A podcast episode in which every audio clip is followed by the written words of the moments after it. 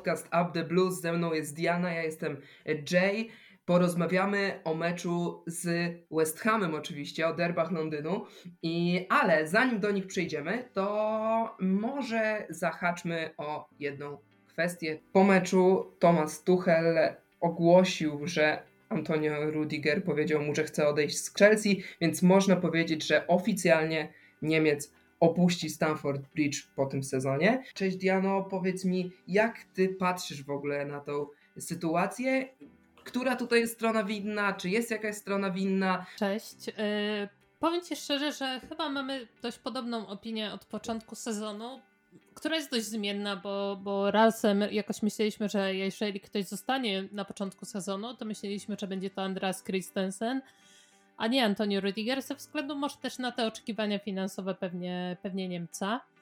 Y, ta sytuacja się trochę zmieniła pod, y, w tym sezonie i ja miałam taką opinię, że jeżeli zarząd Chelsea puszcza Andrasa Christensena i rezygnuje z potencjalnej jego tygodniówki, to tutaj raczej nie będzie problemu, żeby dogadać się z Antonio Rüdigerem do tych 200-250 tysięcy funtów, o których była mowa na początku. No ale słuchając i czytając w sumie tych, te raporty, w których mówi się, że Antonio Rüdiger odrzucił tygodniówkę w wysokości 230 tysięcy funtów i chce jeszcze 20 milionów funtów takich za podpisanie kontraktu, czy to dla niego, czy to dla agentów. 10 funtów dla niego i 10 dla agentów, tak? Coś takiego z tego, co mi się No, zdaje. no to to wychodzi pewnie gdzieś e, dwa sezony dodatkowe, jakbyśmy to rozłożyli na tygodniówki. No to nie wiem, no to sądzę, że to i tak była bardzo dobra propozycja 230 tysięcy funtów. Tutaj, tutaj warto chyba zaznaczyć, że obrońcy w Premier League takich pieniędzy raczej nie zarabiają. Mamy tutaj chyba najlepiej zarabiającego obrońcę Premier League, czyli Johna Stonesa, oprócz Rafaela Varana, ale tu wiemy jaki był mniej więcej przypadek.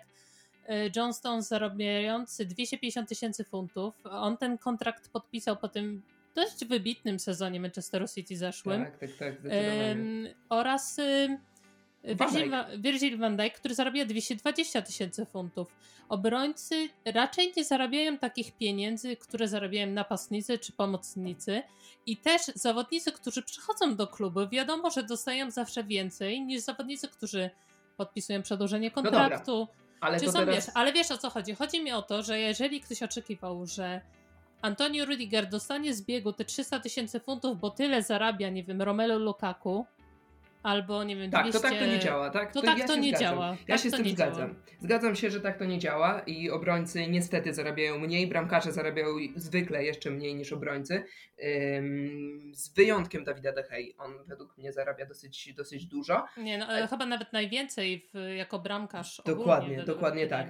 No ale jest jakaś taka prawidłowość, no ale można twój argument zbić, ten argument z wymienianiem e, tygodniówek innych mhm. obrońców, tym, że mało który obrońca gra aż tak wybitnie jak Antonio Rudiger pod koniec zeszłego sezonu i, i w tym właściwie cały sezon ma taką stałą, mhm. wysoką formę. Może pojedyncze mecze, a właściwie pojedyncze fragmenty meczów, bo też nie, nie przypominam sobie spotkania, w którym zagrałby całkowicie fatalnie. Więc może warto, e, warto te pieniądze wyłożyć. Dla mnie e, jest zarzutem w stronę zarządu jest to, że oni biorą się za to tak późno, że nie przewidzieli sytuacji, w której mhm. nagle kontrakty będą się kończyły kilku zawodnikom. Z kimś trzeba było to przedłużyć już dwa lata temu. Ja rozumiem, że Antonio Christensen, e, Antonio e, Rudiger i Andreas Christensen gdzieś tam mieli te swoje gorsze spotkania, że Lampard trochę nie wiedział jak ich używać, oni grali u niego słabo, ale no, trzeba było to przewidzieć. Można było przedłużyć nawet nie na kolejne 5 lat, mhm. tylko na jeszcze kolejne dwa, tak żeby teraz chociaż dało się ich sprzedać a tak wytrącamy wszystkie korzyści, tak? Możemy z nich czerpać już tylko do tego sezonu, nie dostaniemy żadnych pieniędzy i nie będziemy mieli zawodników, no, a ściągnięcie no, nowych na ich, na ich pozycję też będzie bardzo trudne, bo już z nimi mhm. w składzie mówiło się o jednym transferze. Oni w tym momencie wygląda na to, że odejdą obaj, czyli latem musimy kupić trzech obrońców albo dwóch plus e, jednego ściągamy z wypożyczenia. To jest, to są no tak, tak, wysokie wiesz, pieniądze. Y, Jay, ja tu też winię za, zarząd za doprowadzenie do sytuacji, do sytuacji, w której naszych czterech obrońców kończy im się kontrakt w tym samym czasie. To jest kuriozum, no jest to kuriozum. I zaraz będziemy mieli podobną sytuację. Bo Ze pola. Jorginho, któremu kończy się kontrakt za rok. Ale wiesz, ja za bardzo nie ufam tym wszystkim doniesieniom do końca, bo na przykład o Andrasie Christensenie mówi się, że odrzucił niby już kontrakt, do którego się zgodził, ale w Barcelonie podobno ma nie zarabiać aż tak więcej niż miał postawione na stole. I ja nie wiem o co idzie za bardzo z tymi kontraktami. O Rudigerze się mówiło przecież cały czas, że Rudiger oczekuje te 200 tysięcy od Chelsea. Czy tam, nie wiem, do 250.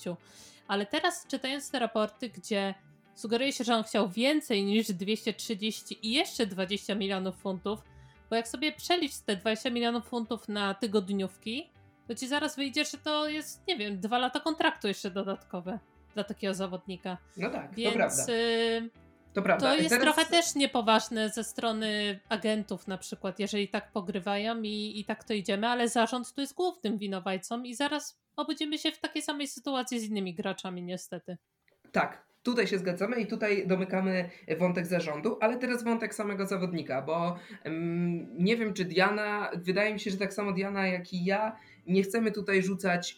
Ogólnie strata Rudigera jest dużą stratą dla nas i mhm. nie ma co ukrywać. Nasza obrona, przynajmniej na początku, będzie bardzo e, osłabiona, ale patrząc trochę na to szerzej, Antonio Rudiger nie jest już młodym zawodnikiem. Antonio Rudiger miał w przeszłości dwa razy bardzo poważną kontuzję. E, teraz ma chyba mniej poważną, ale do tego dorzucamy, że jednak te kontuzje mniejsze też czasami e, łapie.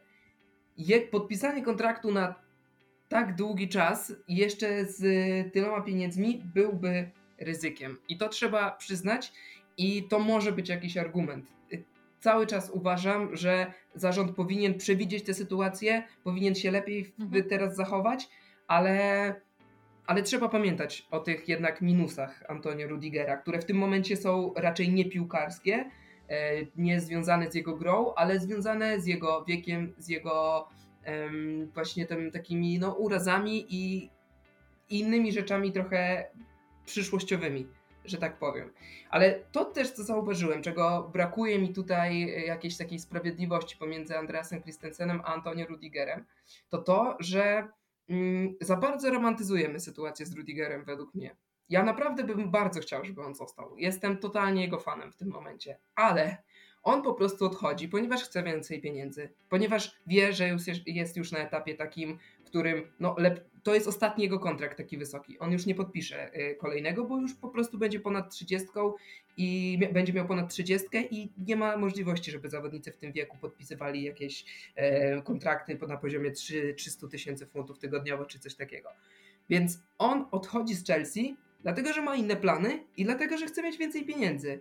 I wydaje mi się, że gdyby bardzo chciał zostać w klubie, to by mógł zostać jeszcze, poczekać na nowych właścicieli i z, nim, z nimi porozmawiać w sprawie umowy. Zwłaszcza, że jest mega rozchwytywany, poczekałby załóżmy miesiąc i e, jakby się nie dogadał z Chelsea, spokojnie znalazłby sobie klub. Więc e, takie romantyzowanie jego postaci też trochę mnie w tej sytuacji dziwi. I może możesz się tego odnieść, Diana, mm. albo nie. Jak nie, to przechodzimy dalej do West Hamu, ale może też chcesz jakoś to skwitować wiesz, te romantyzowanie sytuacji też wynika z y, sympatii do obu zawodników, tak? Y, Andreas Christensen jakoś nie szczyci się y, byciem ulubieńcem kibiców w przeciwieństwie aktualnie do Antonio Rudigera. I Christensenowi wytykało się to, że podobno już zaakceptował dwa razy ten kontrakt i dwa razy go odrzucił. Tam mieliśmy sytuację ze zmianą agenta, czy nawet zmianą dwukrotnie agentów już ten kontrakt, ta dyskusja o tym kontrakcie nie powróciła. Tutaj według mnie Rudiger z agentem również y, przedłużali bardzo tą, tą całą sytuację, bo przecież o nowym kontrakcie dla Antonio Rudigera mówiło się jeszcze przed końcem zeszłego sezonu. Jeżeli Rudiger chciałby podpisać ten kontrakt, moim zdaniem propozycja 230 tysięcy funtów nie jest złą propozycją na standardy Premier League, topowych klubów. No sam fakt, że tyle tylko zarabia Virgil van Dijk, no, najlepszy Naprawdę, obrońca Ja rozumiem, że w Realu zarabia, nie wiem, Alaba 350 tysięcy czy więcej, ale Chelsea nigdy nie oferowała takich pieniędzy. Chelsea nigdy nie wejdzie na poziom Paris Saint-Germain czy Realu z tygodniówkami. I Antonio Rudiger musiałby być naprawdę bardzo mm, zdziwiony, gdyby, gdyby taka sytuacja w ogóle nastała, więc moim zdaniem to też było przeciąganie na bardzo na siłę już tego kontraktu. Chelsea i tak wydaje mi się, że i tak poszła tutaj bardziej na rękę z tym kontraktem. W porównaniu do tego, co się mówiło nawet o Christensenie, czyli 160 tysięcy funtów versus 230, jest jednak różnica. No nie wiem, no moim zdaniem, jeżeli chodzi o pieniądze, no to, no to Rudiger po prostu odejdzie, dostanie gdzieś y, kontrakt jaki chce i.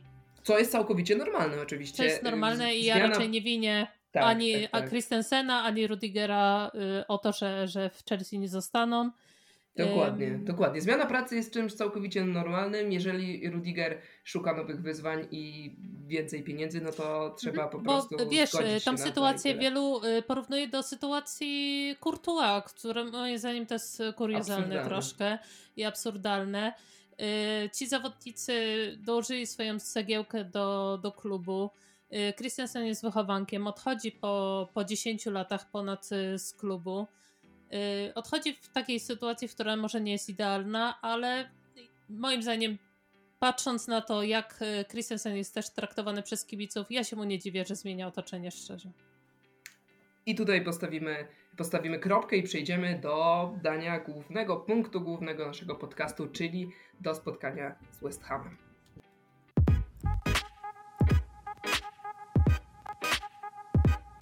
Słuchacie podcastu Up The Blues. Jeśli podoba Ci się słuchana audycja, zostaw lajka i sub na naszym kanale YouTube. Słuchaczy Spotify zachęcamy do ocenienia nas. Z góry dzięki za każdą formę wsparcia.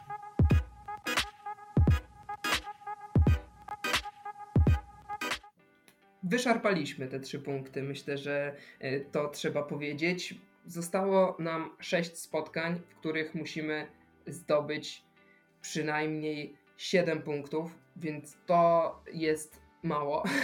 I zwłaszcza, że pewnie punkty będzie kupił e, Tottenham, będzie kupił Arsenal. I to, co powiedział Przemek Pełka e, pod koniec e, tego spotkania, że to zwycięstwo raczej pieczętuje awans Chelsea do, do Ligi Mistrzów. Chyba się z tym zgadzamy. Zgadzamy się, patrząc na, na formę ym, zespołów, które teoretycznie nas gonią w walce o, tą, o te top 4 mm, oni bardziej nam pomagają niż przeszkadzają trochę, bo Chelsea sama sobie przeszkadza, ale inne zespoły też y, jakoś y, presji na Chelsea aż takiej nie, nie dają, więc cieszą te trzy punkty, bo na pewno uspokoja, y, mnie przynajmniej uspokoiły, jeżeli chodzi o tą sytuację w lidze. Zdecydowanie, zdecydowanie. Ja tak sobie myślałem, że najlepszym spokojem będzie zwycięstwo z Arsenalem. Przegraliśmy, no to trzeba było wygrać z West Hamem, który też gdzieś się o te puchary bije, ale ten mecz trochę odpuścił i tutaj mm, no trzeba przyznać, że oni wyszli na to spotkanie bez trzech, czterech czołowych swoich zawodników, przede wszystkim bez Declana Rice'a, Jaroda Bowena i Michaela Antonio. Do tego można jeszcze dorzucić Manuela Lantiniego, który regularnie gra w pierwszym składzie West Hamu. My dla przeciwwagi nie mieliśmy Christensena, o którym rozmawialiśmy wcześniej, który podobno jest chory, ma coś z żołądkiem. Mm, nie było także Risa Jamesa, oczywiście Bena Chilwella, Koluma Hudsona Odoi, więc też ten skład mamy mocno osłabiony. Przyznam szczerze, że pierwszy raz od dawna spojrzałem na ławkę Chelsea i powiedziałem, o fuck, no tu nie ma, nie ma czym straszyć na tej ławce. Jak był początek sezonu i e, jeszcze jak Lukaku grał w pierwszym składzie, mieliśmy na ławce rezerwowych, nie wiem, Wernera, Havertza, Polisika i no, to, to wyglądało Bena Chilwella, bo przecież on zaczął mhm. sezon na ławce, bo e, Alonso go wygryzł. Wtedy mieliśmy najlepszą ławkę w lidze. W tym momencie spojrzałem na, na ławkę, zobaczyłem Malangasara, Kennedy'ego, Barclaya, no i mina mi trochę zrzedła. E, no to na pewno, no wiesz, na początku sezonu mówiło się dużo o tym, jaka, jaką Chelsea nie ma składu, tak? Nawet nie chodzi o pierwszy skład, ale tą ławkę, że będziemy mogli straszyć tą ławką, robić rotacje i tak dalej. No i to się szybko, szybko zostaliśmy sprowadzeni do, na ziemię. No bo ponieważ nawet jak spojrzysz na tą ławkę, to zawodników mamy fajnych, ale bez formy, albo zawodników, którzy w ogóle nawet nie dostają swoich szans, jak Kennedy, którego nie wiem, po co ściągnęliśmy tak naprawdę. W jednym meczu zagrał, wszedł z ławki w pucharowym spotkaniu. Więc y, czy Ross Barkley, którego, który trenuje i też tak naprawdę nie dostaje szansy. Jak nawet dostawał szansę jeszcze w zeszłym sezonie od Tuchela czasem, to w tym to taki zawodnik widmo i albo mamy takich zawodników, albo zawodników bez formy, chociaż yy, możemy mieć zawodników bez formy, którzy jednak dają nam trzy punkty czasem, co jest jakimś plusem. I dzisiaj właśnie takim bohaterem naszym był Christian Pulisic. Wszedł właściwie poza tą bramką, trudno powiedzieć, żeby cokolwiek zrobił. Miał tam jedną akcję, przy której został zatrzymany, e, ale właśnie tak trochę od tyłu zaczynamy omawianie tego spotkania, ale mm, dzisiejsze zmiany to pierwszy raz od dawna zmiany miały taki wpływ na to, co się zmieniło w Chelsea. Ja trochę zastanawiałem się, dlaczego Tuchel zwleka ze zmianami. Ja najchętniej przeprowadziłbym już przynajmniej jedną e, mm, w przerwie spotkania.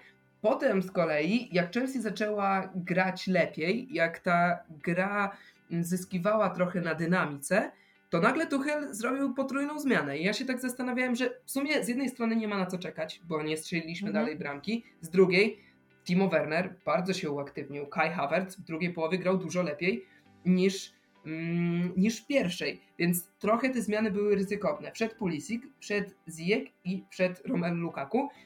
Każdego chyba możemy pochwalić. No pewnie każdego. Mm, myślę, że może zjecha troszkę, troszkę mniej, ale to dlatego, że może miał najmniejszy trochę wpływ, e, wpływ na to, co się działo na boisku od tych zmian. Ale też się z Tobą zgodzę, bo ja nie jestem jakąś wielką fanką potrójnych zmian, bo zawsze to takie desperacko to trochę wygląda takie wiesz, zmienianie wszystkiego jednocześnie. zwłaszcza jak masz tylko trzy zmiany. Czasami jak w Lidze Mistrzów są potrójne zmiany, to też trochę na mhm. nie się inaczej patrzy, bo jest świadomość, że mogą, że, że jeszcze są dwie, a tutaj tak, wszystkie tak. zmiany w jednym momencie. No bo to nie wygląda za bardzo tak taktycznie, nie? Czy nie myślisz, że tutaj jest jakaś wielka myśl taktyczna za tym, tylko po prostu zmieńmy, żeby, żeby zrobić zamieszanie trochę. No i to zamieszanie oczywiście yy, się udało. Yy, Romelu Lukaku przypomniał mi się trochę z tym przepychaniem y, mecz z Arsenalem. Nie, nie wiem, czy pamiętasz, ale jak tak, Lukaku wtedy tak, wszedł tak, do tak. ligi, to, to miał te takie zastawianie się i właśnie zostawienie obrońców. A mi za Aston Villa, ale to jest ten sam case, mecz Aston Villa i mecz, mecz Arsenalu w wakacje zeszłego roku. Yy, to w dwóch rzeczywiście grał, tak się przepychał. I, I właśnie fajnie, fajnie, że wywalczył tego karnego. Yy, Craig Dawson dzisiaj powiedziałabym, że wybitny mecz poza tą czerwoną kartką. I West Ham y, ląduje bez żadnego środkowego obrońcy na następne spotkanie, no ale to raczej ich problem niż nasz w tym momencie. I Romelu Lukaku na pewno trzeba pochwalić za to, że, że wykombinował coś takiego z takiej piłki, która tak naprawdę nie wyglądała aż na taką sytuację, bym powiedziała, więc, więc to super. Y, ruch Pulisika do, do tego gola też fajny, że znalazł się na tym polu tam 8 metra gdzieś, gdzie ta piłka została wycofana przez Alonso. Alonso podał po ziemi, to też jest plus, bo Alonso z reguły jednak nie podaje po ziemi i, i fajnie, że jakoś tak y, może trenowali to na treningach czy coś, ale fajnie, fajnie, że wymyślił coś takiego Alonso w tym momencie gry. To jest ciekawostka. To było jedyne celne dośrodkowanie Alonso w tym spotkaniu, ale ja i tak bym go obronił. Chciałem jeszcze pociągnąć mhm. temat może tych zmian, ale jak wywołałaś y, Alonso, to, to pociągnijmy. Marcos Alonso jest według mnie w tym momencie, i to jest taka unpopular opinion, najbardziej niedocenianym zawodnikiem Chelsea. On serio sprawia, że aż tak za tym Chilwellem nie tęsknimy. Okej, okay, jest słabszy w obronie, ale wcześniej Rudiger, a dzisiaj e, Aspiriqueta trochę pomagali mu, żeby tych błędów było mało mhm. i no rzeczywiście Saka go robił, ale trzeba brać pod uwagę możliwości zawodnika. Zakładamy, że Alonso nie da rady w pojedynkach jeden na jeden z Saką, tak samo jak nie da rady z jakimś Salahem czy z innymi takimi zawodnikami. Mhm. Dlatego wymyślamy mu trochę inne zadania. Za Sakę zaczyna być odpowiedzialny e, Malangsar, czy, czy, czy za, mm, za Salaha Rudiger. Tak? tak mi się wydaje, że wtedy Tuchel przesuwa trochę tę odpowiedzialność na tego półlewego stopera, a Alonso ma inne zadania. On musi nakręcać te akcje ofensywne i powstrzymywać kontraataki mimo wszystko, bo jest dosyć szybki i jednak y, powstrzymywać tego jednego zawodnika. Może nie najszybszego, może nie tego na szpicy, który schodzi czasami na skrzydło, ale jednak na pewno jest odpowiedzialny za, za któregoś z zawodników ofensywnych. Według mnie on to wszystko robi. Ja uważam, że to był kolejny dobry mecz Alonso mhm. i jak po Arsenalu powiedziałem, że dla mnie Alonso to jeden z najlepszych zawodników, dzisiaj raczej bym tak nie powiedział, bo zbyt dużo niecelnych dośrodkowań i zbyt dużo tracenia bez sensu piłki, ale kolejny mecz, po którym ja jestem z niego naprawdę bardzo, bardzo zadowolony i, i powtórzę to jeszcze raz, najbardziej niedoceniany zawodnik w Chelsea w tym momencie. Wiesz, wydaje mi się, że my jako już tacy yy, kibice Chelsea już nawet nie oceniamy Alonso pod względem jego umiejętności w defensywie czasem, bo wiemy doskonale jak to wygląda już i, i bardziej staramy się dostrzec to, co on może dać w tej ofensywie. Aktualnie, jeżeli chodzi o, o tą formację defensywną, no to Alonso jest, powiedziałabym, że nawet w formie w porównaniu do tego, jak to potrafiło wyglądać w tym sezonie, ale podoba mi się Alonso, jeżeli chodzi o grę. Tak samo na początku sezonu mi się podobało, jak grał Alonso przez kilka kolejek na początku, gdy, gdy Chilwell nie grał. I fajnie, że możemy na niego postawić. E, to na pewno był duży znak zapytania przed tym sezonem. A w tym momencie jest jednym z takich e, filarów, jeżeli chodzi o tą formację i to, jakim składem możemy grać. Więc ja się cieszę, że Alonso zaliczył tą asystę i, i stara się przynajmniej coś wykombinować w tym ataku. Posiedźmy przy tej akcji. Czy dla Christiana Pulisika ta bramka może być jakimś game changerem? Nie ma co ukrywać. Ostatnie miesiące nie należą do niego, e, ale też wydaje się, że do jego odejścia jest, z Chelsea jest bardzo daleka droga, zwłaszcza jeśli przejmą nas Amerykanie mhm. i wiedzący, jak można jeszcze bardziej podkręcić te powiedziałbym, no tę markę Lebrona Jamesa e, w piłki nożnej, jak nazwał go jeden z dziennikarzy amerykańskich. Czy to, tak, czy, czy wracając do pytania, czy to może być dla niego jakaś taka duża zmiana, czy to może być taki punkt, od którego przebudzi się? Powiemy, że on mhm. umie pod koniec sezonu umie, ma taką umiejętność, żeby pod koniec sezonu e, zmienić trochę opinię o sobie. Wiesz co, ciężko powiedzieć, bo mi się przez chwilę wydawało, że takim momentem zwrotnym będzie trochę ten dwumecz z Porto, a, a takim nie był. Wiesz, ta zmiana w meczu z Realem to na pewno też e, się na nim odbiła, bo fala krytyki, na, na, jaka na niego spadła, też była uzasadniona. I, I fajnie by było, jakby Policyk potrafił jeszcze coś zaoferować pod koniec tego sezonu, bo takiego wejścia z ławki, bo nie sądzę, że nagle, nagle zostanie zawodnikiem pierwszego składu pod koniec. Może w tych takich meczach, które już będą luźniejsze, Ale nie przy, nie przy obecnej formie Wernera, prawda? To, nie to przy jest... obecnej formie oczywiście, dlatego mówię, że wiesz, w takim meczu z Leeds, który jest przed finałem y, Pucharu Anglii, myślę, że mógłby rozpocząć od pierwszej minuty i wtedy podbudować sobie trochę formę przed ewentualnym wejściem z ławki na taki finał Pucharu Anglii, bo on potrafi coś wyczarować, potrafi zamieszać, tylko musi się czuć pewny na boisku. Trochę jak Werner, wiesz, że jak on sam się nie czuje jakoś pewnie, no to to wy, tak wygląda jak wygląda, więc a jeżeli chodzi o potencjalne odejście, no nie ma szans. Chelsea ma turnę w Stanach, do tego transfery zostawiamy. Ja nie lubię rozmawiać nie ma, Nie ma szans, nie ma szans. I mi się wydaje tak jak tobie. Nie, nie, nie rozpatrywałbym tego w formie jakiegoś takiego game changera, ale chciałbym, żeby, żeby jakoś tego popchnęło. Ja wierzę, że on ma niesamowity potencjał. Ja oglądałem Pulisika jeszcze w Borussii Dortmund i pamiętam też ekscytację jaka mi towarzyszyła, kiedy, kiedy dowiedziałem się, że będzie przychodził do Chelsea. Pamiętam, ja wtedy mieszkałem tuż obok stadionu Chelsea i pamiętam, jak gruchnęła ta wiadomość, to naprawdę na ulicach ludzie rozmawiali o tym. To było w momencie, w którym powoli forma Chelsea Sariego się załamywała. Chelsea przegrywała, to chyba było wokół tego meczu z Bormów, kiedy dostaliśmy na lanie od, od Słabeusza teoretycznie. I to było coś, co jakoś tak pocieszało kibiców Chelsea i rozpatrywany był w formie takiej, takiej gwiazdy. Do teraz nie spełnił pokładanych w nim oczekiwań, ale ja cały czas wierzę, że, że to się uda. Trzeba pamiętać, że on cały czas jest, jest dosyć młodym zawodnikiem, e, biorąc pod uwagę to, że niektórzy po prostu później wchodzą w tę mhm. w tę optymalną formę. No to ja wierzę, że um, coś z niego będzie. Timo Werner dzisiaj bramki nie strzelił, ale chyba możemy być z niego zadowoleni. Um, I tak jak powiedziałem o Kaju Havercie, on też w drugiej połowie wybronił mhm. się trochę, bo, bo ogólnie można było mieć trochę uwag jego Był blisko, był blisko tych bramek, bo tam y, wybroniony przecież y, strzał przez Craig'a Dawsona, y, taka fajna okazja.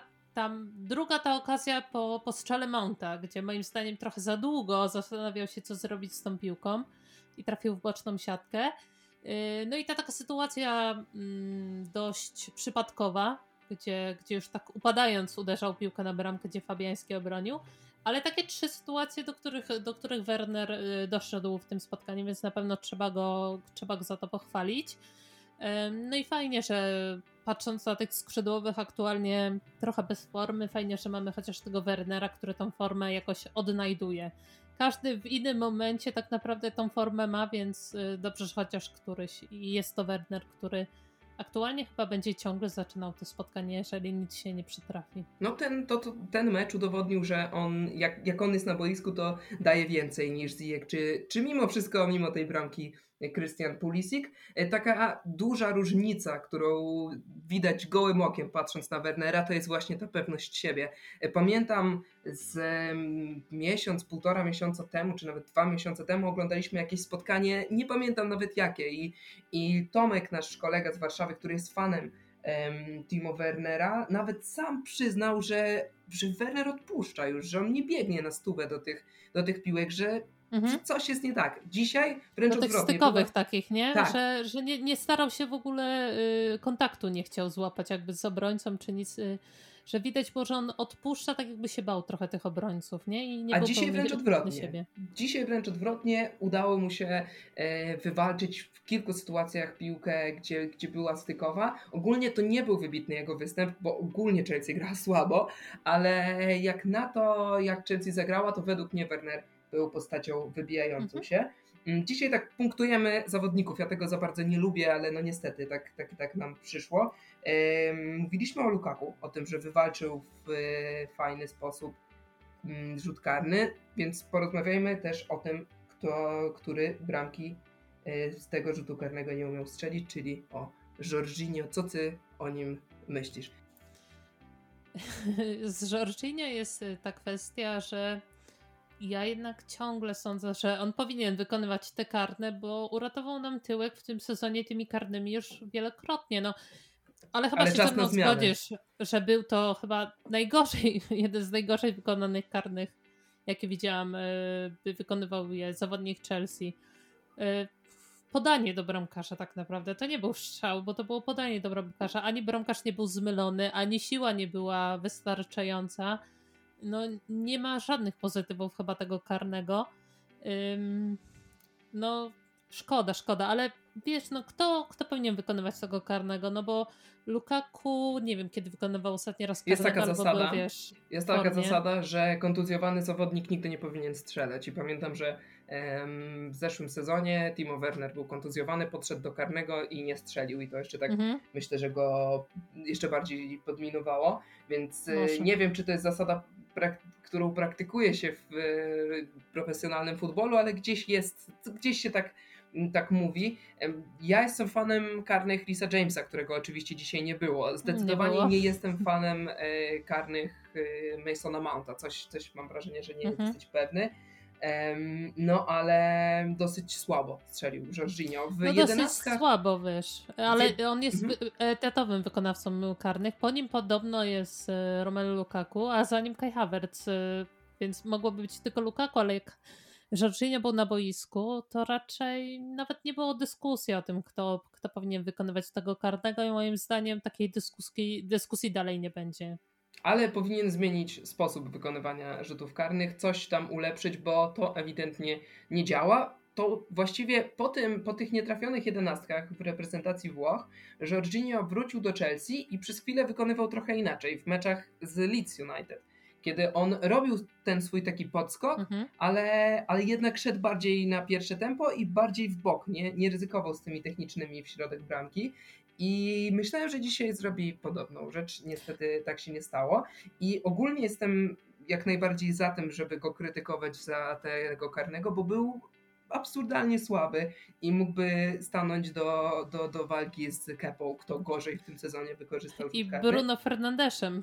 I Bruno, Bruno chyba nawet lepiej strzelił niż, niż Jorginho. Lepiej, tylko też, ale... ale... wiesz, efekt taki sam. Efekt taki sam, ale zmylił bramkarza. Nie, ale oczywiście, efekt taki sam. Ale y, Jorginho broni się dzisiaj grą, Bo na pewno będzie i już teraz jest w internecie mnóstwo hejtów na Jorginho, jaki to on jest fatalny i w ogóle, ale według mnie mm, dzisiaj udało nam się uniknąć tego, czego nie udało nam się uniknąć z Arsenalem, czyli takiego mhm. jednego wielkiego chaosu. Po pierwsze dlatego, że West Ham był mniej ruchliwy, ale po, po drugie dlatego że Jorginho jednak uspokoił tę grę. 93% mm, celnych podań, y, dwie y, celne długie piłki, dwie udane próby dryblingu, trzy wygrane pojedynki, to jest 100%, 100% wygranych pojedynków, y, tylko 6 strat, mimo że grał cały mecz. To są statystyki bardzo dobre i mhm. według mnie grą Jorginho się broni, i trochę smutne, bo teraz na pewno 90% kibiców będzie patrzeć na ten występ przez no, pryzmat tego na karnewa. pewno, na pewno. Ale wiesz, mieliśmy w końcu środek pola, bo przy duecie Ruben Loftus-Cheek Kante tego środku pola nie było. Nie było tego środka pola w meczu z Arsenalem. Jak jeszcze to nawet fajnie wyglądało do przodu, tak jak dzisiaj moim zdaniem do przodu fajnie wyglądał Kante, aż podał, bo fajnie wyprowadzał, ale podania Kante dzisiaj możemy przemilczeć troszkę.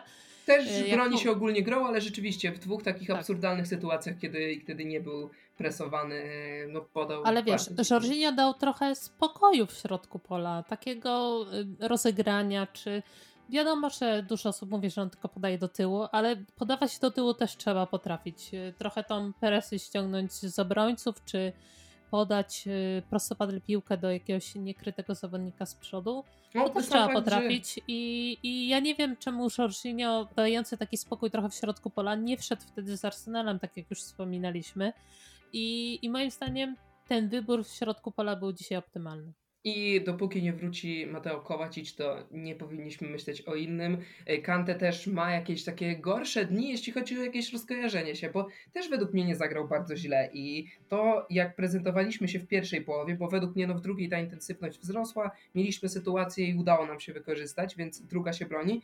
W pierwszej połowie taki zastój bardziej bym zwalił na zawodników stricte ofensywnych, nie na środek pola. Środek pola według mnie był przyzwoity. Dziś znowu na boisku od pierwszych minut pojawił się Ruben Loftus-Cheek, nie w środku pola, tylko na wahadle i można chyba powiedzieć, że, że znowu to względnie wypaliło. To nie był wybitny mhm. występ i może też ten właśnie zastój w pierwszej połowie był przez to, że, że jednak Ruben nie jest aż tak ruchliwym zawodnikiem jak James, nie ma tylu atutów na tej pozycji, w ogóle nie ma tylu atutów co, co Rhys James, e, ale, ale taką trujeczkę z plusem mhm. skali szkolnej. Nie no, Myślę, moim zdaniem lepiej wyglądał na tym wahadle niż ostatnio w środku pola, więc y, fajnie odbierał piłki, to na pewno trzeba mu przyznać, że, że miał kilka tych odbiorów takich kluczowych tam na boku.